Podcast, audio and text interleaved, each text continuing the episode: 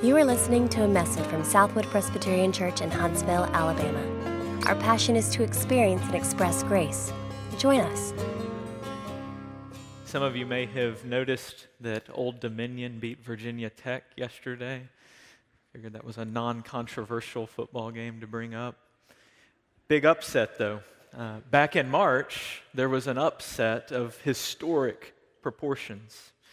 Underdog University of Maryland, Baltimore County defeated top seeded Virginia in the first round of the NCAA men's basketball tournament. It had never happened before 16 seed over a 1 seed. After reviewing the two teams' resumes heading into the game, only about 2 to 3% of the country picked UMBC to win that game. Most of them probably accidentally. Um, this parable that we're going to look at in Luke 18 this morning is meant to be as shocking as that game. And, and it's hard for us because most of you know that when you hear Pharisee and tax collector, you expect Jesus to pick the tax collector to be on God's team because we know Pharisees are no good. That's not the way it would have been in Jesus' day. Nobody thought that way. The Pharisees were esteemed as, as paragons of religious virtue. You would have really liked them. They're the ones who were committed to God's word, who took his word seriously, who followed God's law.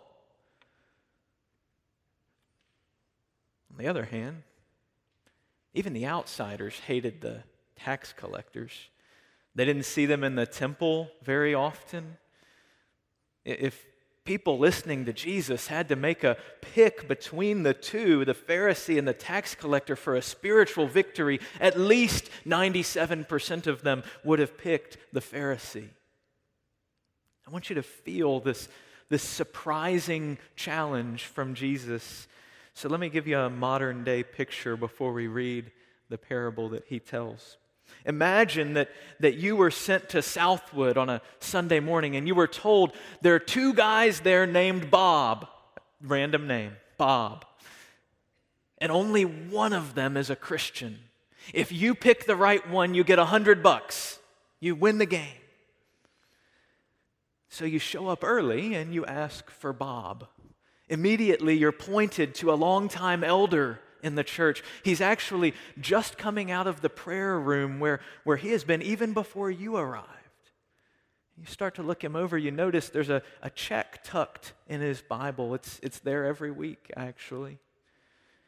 And you think, wow, he looks like, a, looks like a pretty good guy. You start to ask around about him. You hear that he's actually a pillar of the community. He's run a very successful business for many years. He's an outspoken Christian in the community. His business supports many of the poor and needy with its profits. You're about ready to go ahead and submit your vote. But you ask if, if there are other Bobs around. Oh, yeah, there, there is another guy, visits pretty often. Uh, he's never uh, joined the church.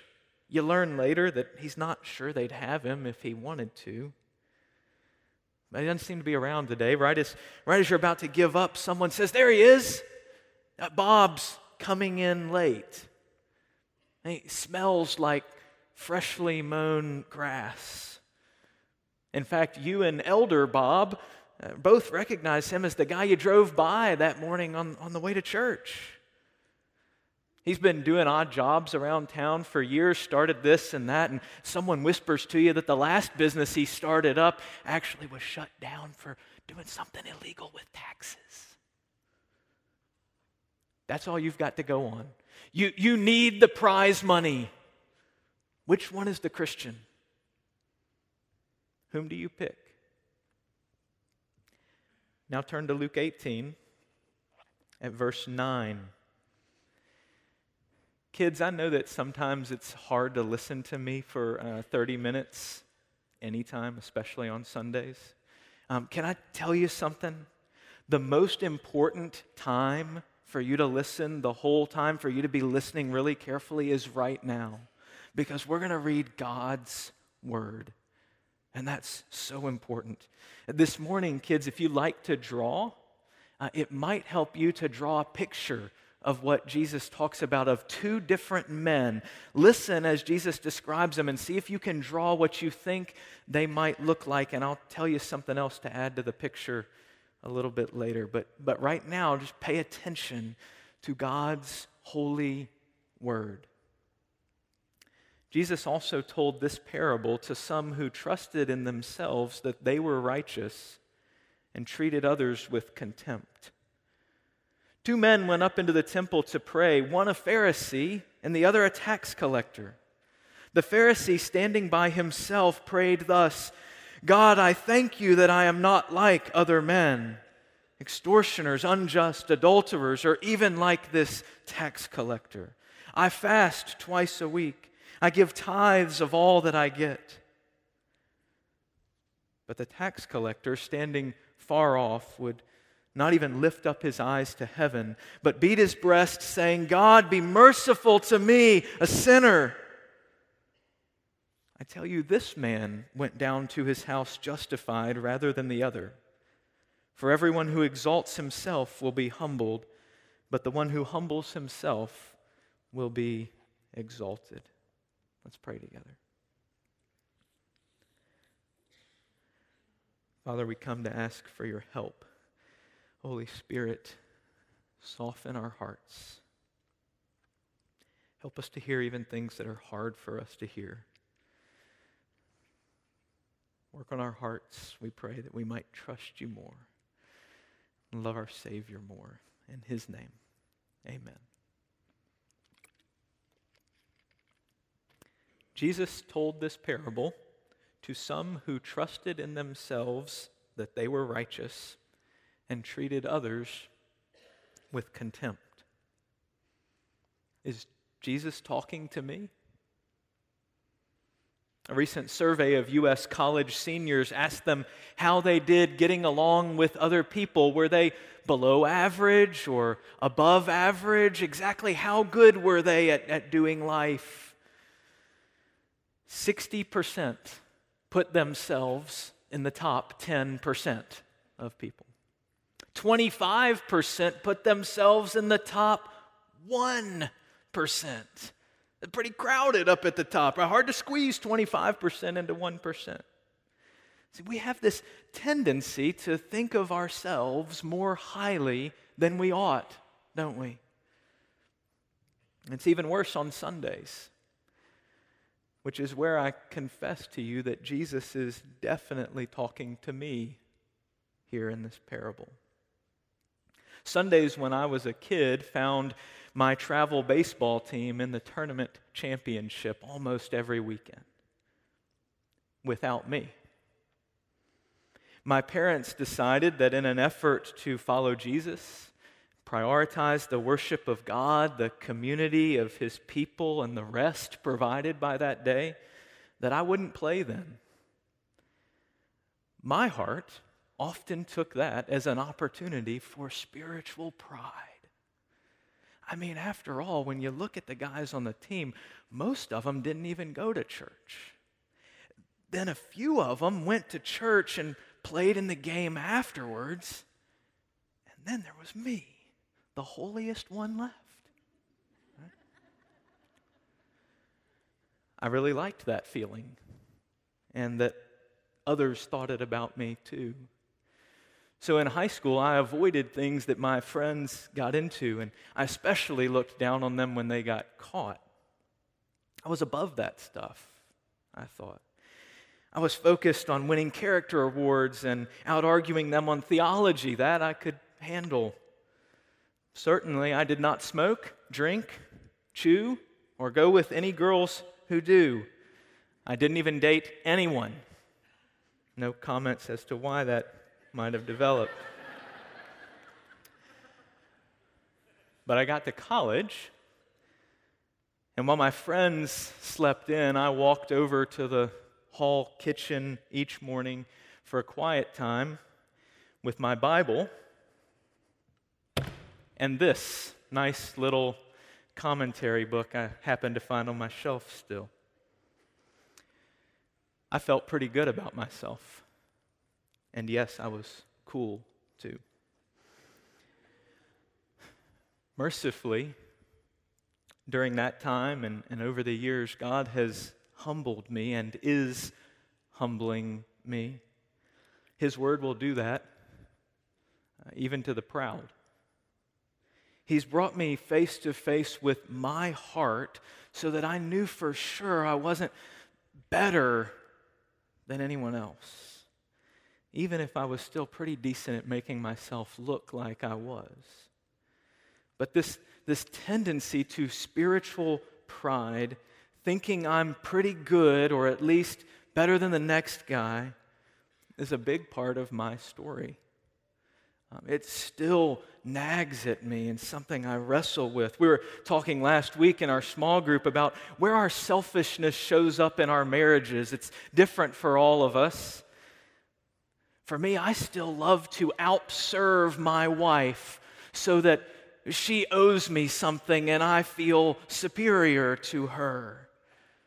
I'm often serving me by serving her. In my spiritual pride, I like to feel like I'm right and at least a little bit higher up so that I can look down on someone else. That means Jesus spoke this parable for me. Uh, maybe for you too. It's a really serious issue, though, even though we've chuckled a couple of times, because spiritual pride can be a deadly disease. Only one of these men is on God's team eternally, and it's not the one we might think. We dare not be presumptive about ourselves. We must take an honest look at what Jesus says. So, what do we learn here about spiritual pride? First, it finds comfort in external morality and ignores the heart. Verse 11 The Pharisee, standing by himself, prayed thus God, I thank you that I am not like other men, extortioners, unjust, adulterers, or even like this tax collector. I fast twice a week, I give tithes of all I get. It, it sounds good at first, right? The guy's going to church and praying to God, thanking God for his own goodness, that he performs better than others. The Pharisee makes a list, doesn't he? I love lists. How is he not like other people? How does he know that he's on God's side and he can talk with them well, no extortion, no dishonest practices, no adultery, no filthy tax collecting. On the other hand, fasting 100 times a year when God's law requires one time. And tithing off of everything, not merely crops, maybe herbs too. Uh, sounds pretty good, right? A list like that sounds mo- like most Southern evangelical Christianity. Ask many of us what makes a good Christian. It's a pretty good list. Does God want him to quit tithing? To start extorting and committing adultery? No. But let me ask us something. What is he missing? It's the heart, right? You don't hear any of that. All these things could be true of him, and he could be full of anger, lust, envy, greed, and, and many more things. See, the activities weren't the problem for me either, right? I don't regret a moment of, of keeping the Lord's day holy, avoiding immorality. I don't regret a single morning in God's Word and what he's taught me through that. Serving my wife. Y'all, good commands from a good God. Where'd the problem come in? My heart. My heart, de- deceptive and wicked, twisted those things from what they were supposed to be, markers for me of my need for God and of His good care for me as His child that I could trust Him. And it took them and it, it twisted them into markers for me and others of my spiritual success. Pride. Pride does that in our hearts. It's ugly. And it's not that actions are, are irrelevant to Him, but, but God cares deeply about what's going on in our hearts, doesn't He? Focusing on external lists can lead to pride, especially when we write the lists. It covers over an ugly internal reality. Jesus said as much in Matthew chapter 23 Woe to you, scribes and Pharisees, hypocrites!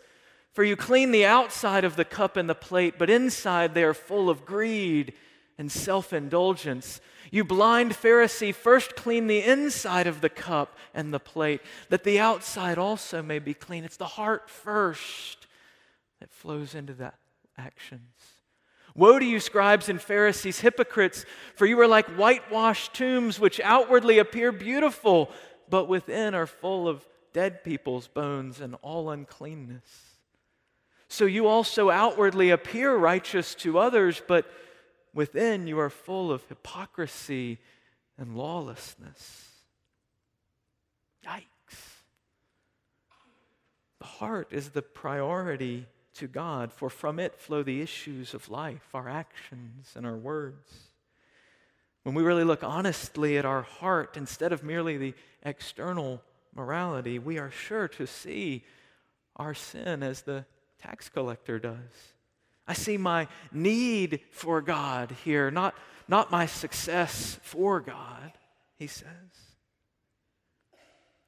Okay, kids, if, if you've drawn two men, or if you're still working on that, now draw two hearts. They're different, aren't they? What's in the Pharisee's heart and what's in the tax collector's heart? See if you can draw so that we see what we usually don't see when we just look at the men on the outside. Jesus pushes us here. He wants to help us see our hearts, where we are boasting, as Ron has said, where we have spiritual pride. He says, Look for where you treat others with contempt, where you look down on them as not measuring up. This is the point at which I ask you to consider if he's talking to you too in this parable. Verse 11 God, I thank you that I am not like other men. Extortioners, unjust adulterers, or even like this tax collector. Uh, who makes your list? You've got to ask yourself whom, whom do you look down on? Is it the poor person you feel is lazy or uneducated, who ought to take more responsibility? Someone with a different ethnicity, a different political affiliation from you, a different sexual orientation from you, a different substance addiction from you? See, it's often someone whose specific struggle is, is a little different from mine, isn't it? Maybe you can't stand the people who talk too much in small group. The, the non denominational Christian with their loose theology. The people who always have to be on the inside and know everything. Maybe you've thought or even said, Bless her heart, she doesn't know how to dress for church. At a church that loves grace as we do, for you it may even be the people who know too much theology, whose kids memorize the catechism, the guy who wears the suit even in the summer. And you've even thought to yourself, once they really get grace, they'll be more like me. Is that the good news of Jesus?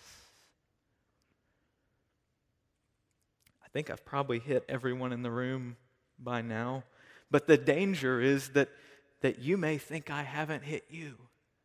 See, pride's like that, isn't it? By its very nature, it, it blinds us to its existence. It tells you that's not pride, it's just being right. Told you I was an expert at this one. It's just loving God more. It's just taking the Bible seriously, being a serious Christian. Listen, let me warn you.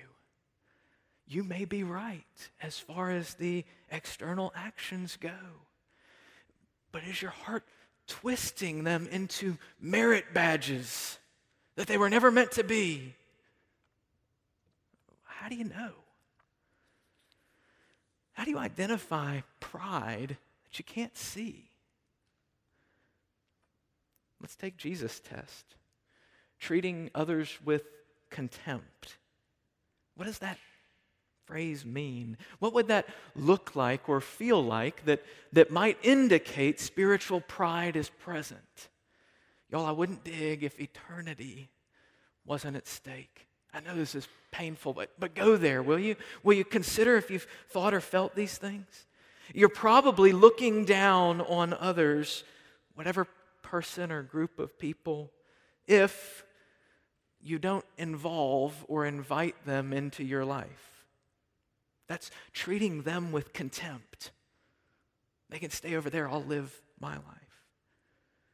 If you find yourself impatient with them or or lacking compassion for them.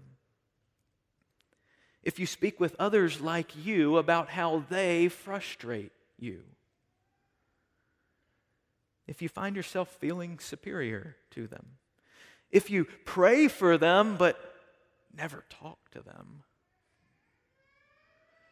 All those would be indicators, uh, red flags of spiritual pride. You, you've not said the words, but, but your heart says, God, I thank you that I'm not like. Can you finish that sentence? Let me ask us something. I know you're not like them externally in, in whatever way it is, but is your heart as different as you'd like to think?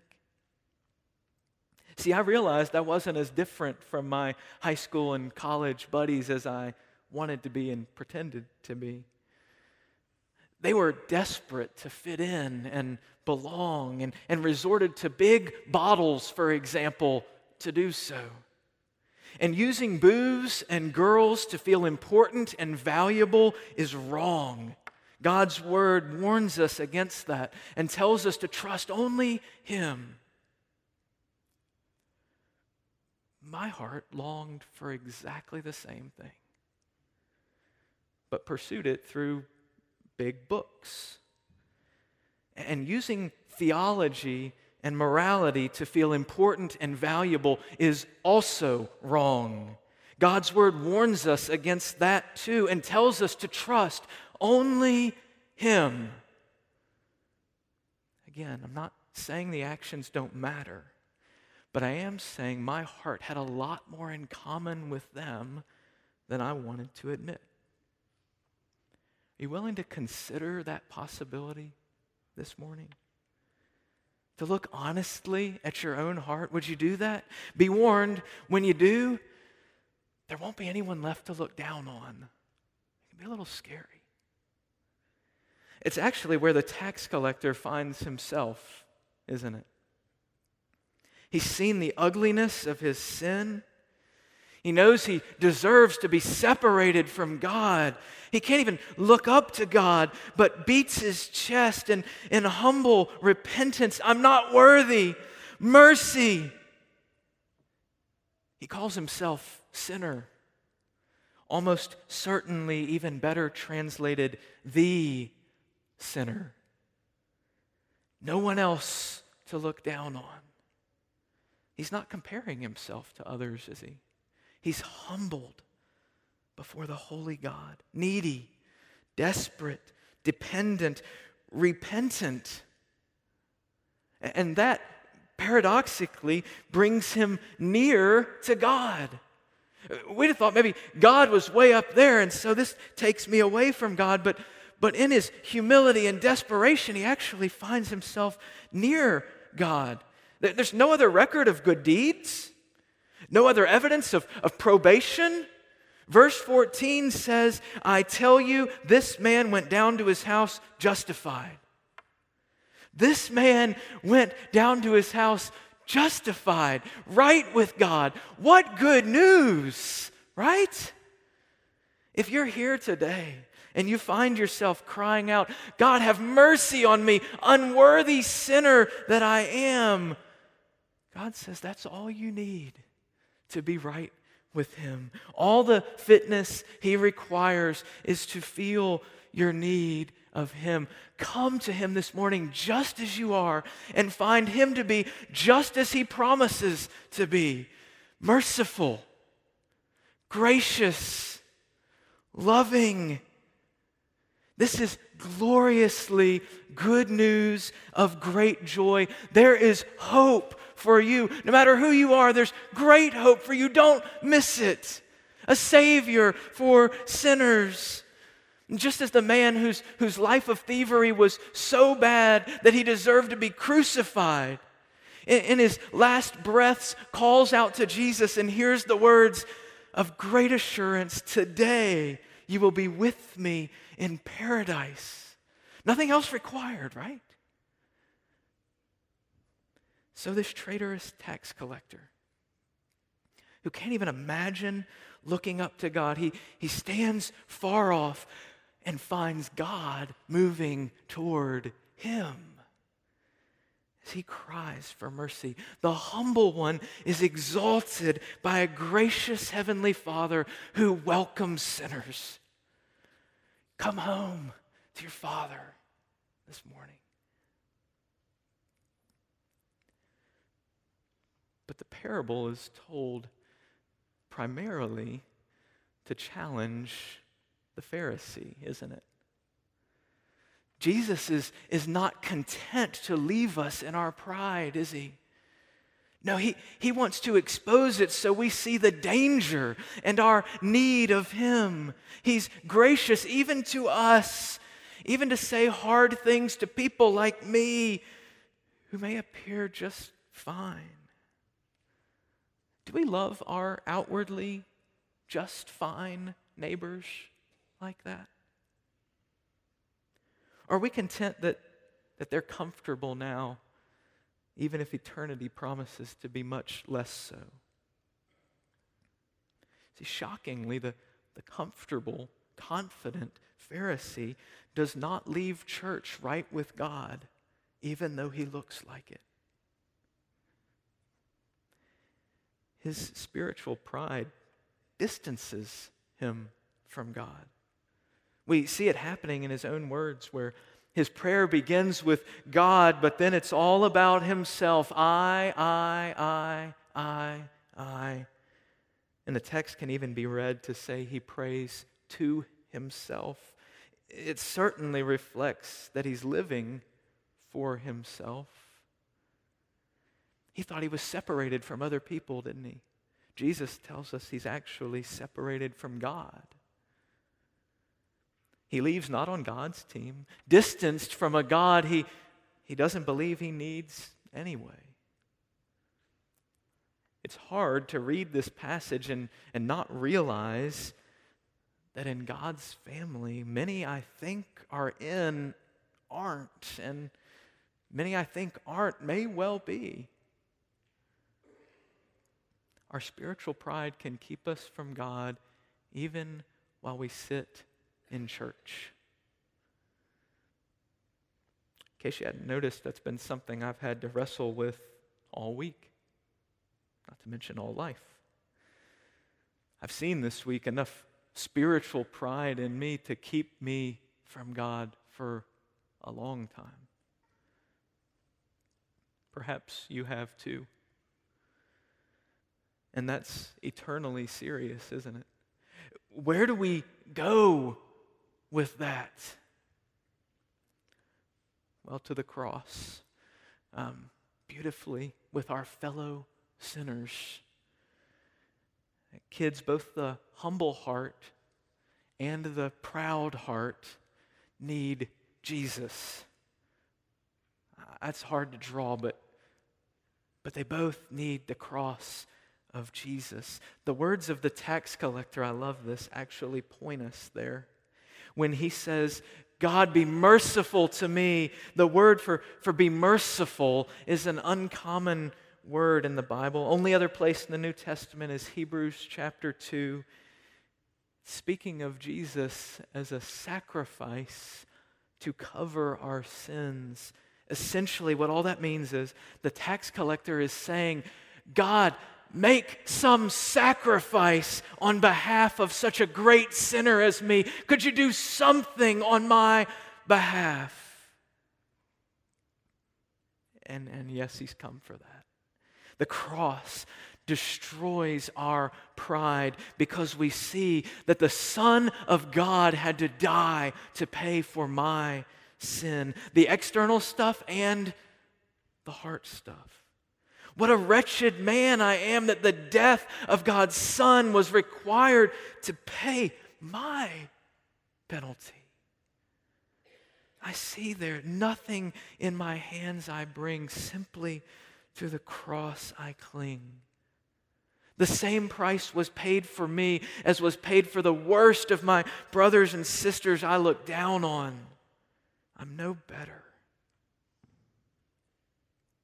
And if I will but cry for mercy, my Savior forgives big sinners, even big sinners who have been blind to it for years in their spiritual pride, even those sinners, Jesus comes to call home. His death pays for my pride too. Will you join me? In humbling yourself before Him this morning, that He, in His glorious, infinite grace, may lift us up. Let's pray.